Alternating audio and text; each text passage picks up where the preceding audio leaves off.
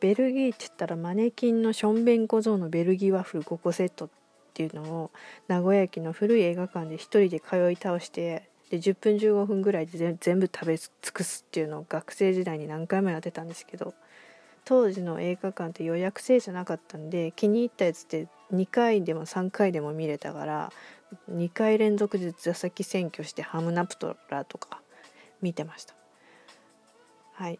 でベルギーといえばなんですけどお菓子って別にワッフルだけじゃなくてチョコレートも結構有名なんですね。チョコレートうまいよって書いてあった。それは知らなんだです。ベルギーチョコレートって言えばプラリネってあります。うまそうな画像がありました。もちろんワッフルも有名で駅前とかにもよくありますけどっぱなんだかんだあの四角形のカリフワッとした感じのチョコレートもなもう蜂蜜も何も乗ってないプレーンワッフルが一番好きかな。でこの方がブリュッセルワッフルっていう名前の方で1839年にフランダース地方ゲントという土地から誕生した方だそうです。でこれを作ったマウリス・フェルメルシュさんが1964年開催のニューヨークの万博でベルジェムワッフルっていう名前で紹介しておられました。で現在も後継者の方がまあ今あれですけど、まあ、一応、えっと、ワッフルが生まれたゲントの土地のマックスっていうカフェでその味を再現されとるって書いてます。でここがワッフルの元祖の場所。まあいけませんけど。うん。でもまあマネマネケンのまあ、日本ではマネケンのオンラインショップでワッフルとか買えるみたいなんでとても食べたくなったらゲトリックたいかな、うん、かもしんない。でそのベルギーが今コロナ騒ぎでロックダウン祭りを開催してるから経営の問題とか従業員の問題とかそれ以外に商品が滞る問題があってでその一つがプラ、えーと、フライドポテトなんだそうです。伝統的な国民食にもなっているほど浸透している食べ物でフリッツって言われるそうなんですけどその商品としては。でこれがあのあれのおかげで危機に瀕していて特に冷凍ポテトの需要が超減ってる。でじゃがいものじゃがいも産業の約75%が冷凍のものになってなっててでもレストランとか飲食店も今立ちどころに閉まってるもんだから余ったじゃがいもの冷凍食品を保管できる冷蔵保管庫に負担がかかりまくっとって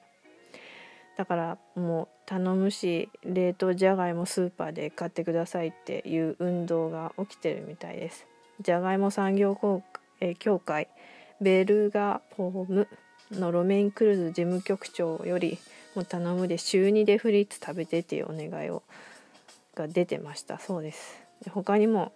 えー、これをバイオ燃料に変換するだとか食料危機の地域に持ってってあげるとか、まあ、対策練ってるそうなんですけどロックダウンの代償はま相当厳しそうなご様子です。日本でポテト買ってると運動は見当たりませんけどオンラインでの購買行動は以前にも増しておる感じ。で今日までじゃがいもって全然私興味はなかったんですけど成分とか興味なかったんですけどじゃがいもの原産地ってアメリカだったんですね。で紀元前からずっとじゃがいもって皆さんの食生活の一部になってました。16世紀南米にいたスペイン人がヨーロッパにじゃがいもを持ち込んでそこから徐々に世界に広まっていたらしい。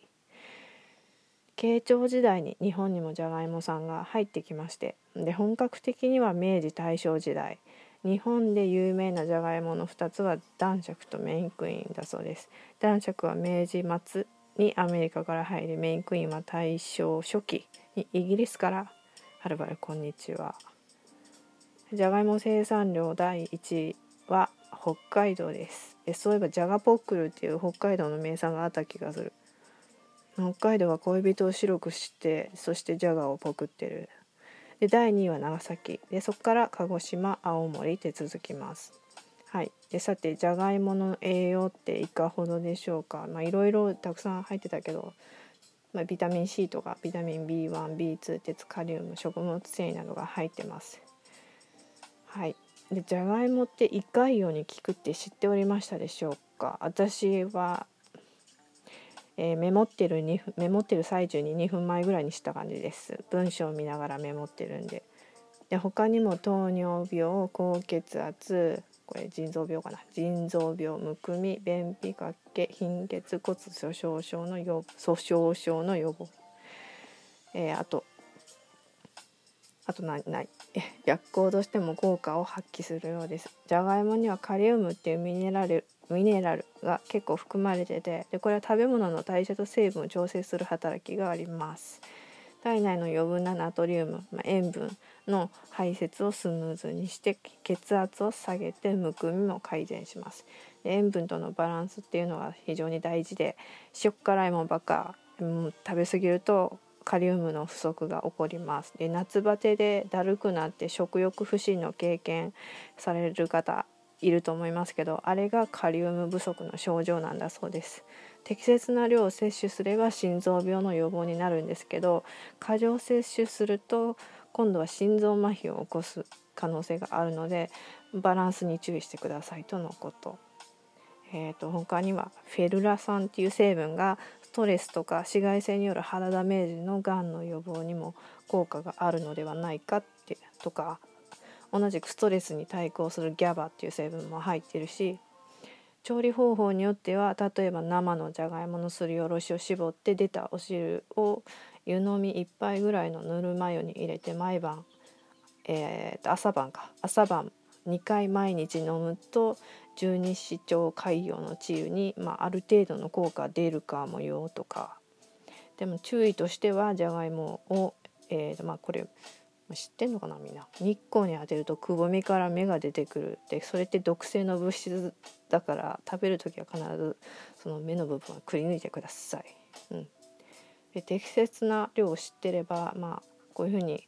案外健康健康面に役立ってくれる食材みたいなんで国によってはじゃがいもを、え主食にしているところもあるようです。でできたらあれこれ加工されたじゃがいも食品じゃなくて家で一から作ったじゃがいも食品の方が、まあ、健康的には良いよっていうアドバイスも書いてありました。まあ、やっぱそうですよねって重々承知なんですけど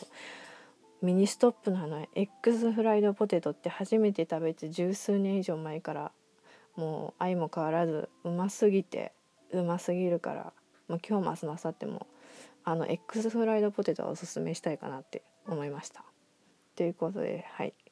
じゃがいもの話に終わった。何の話から？ベルギーのあれからか。はい。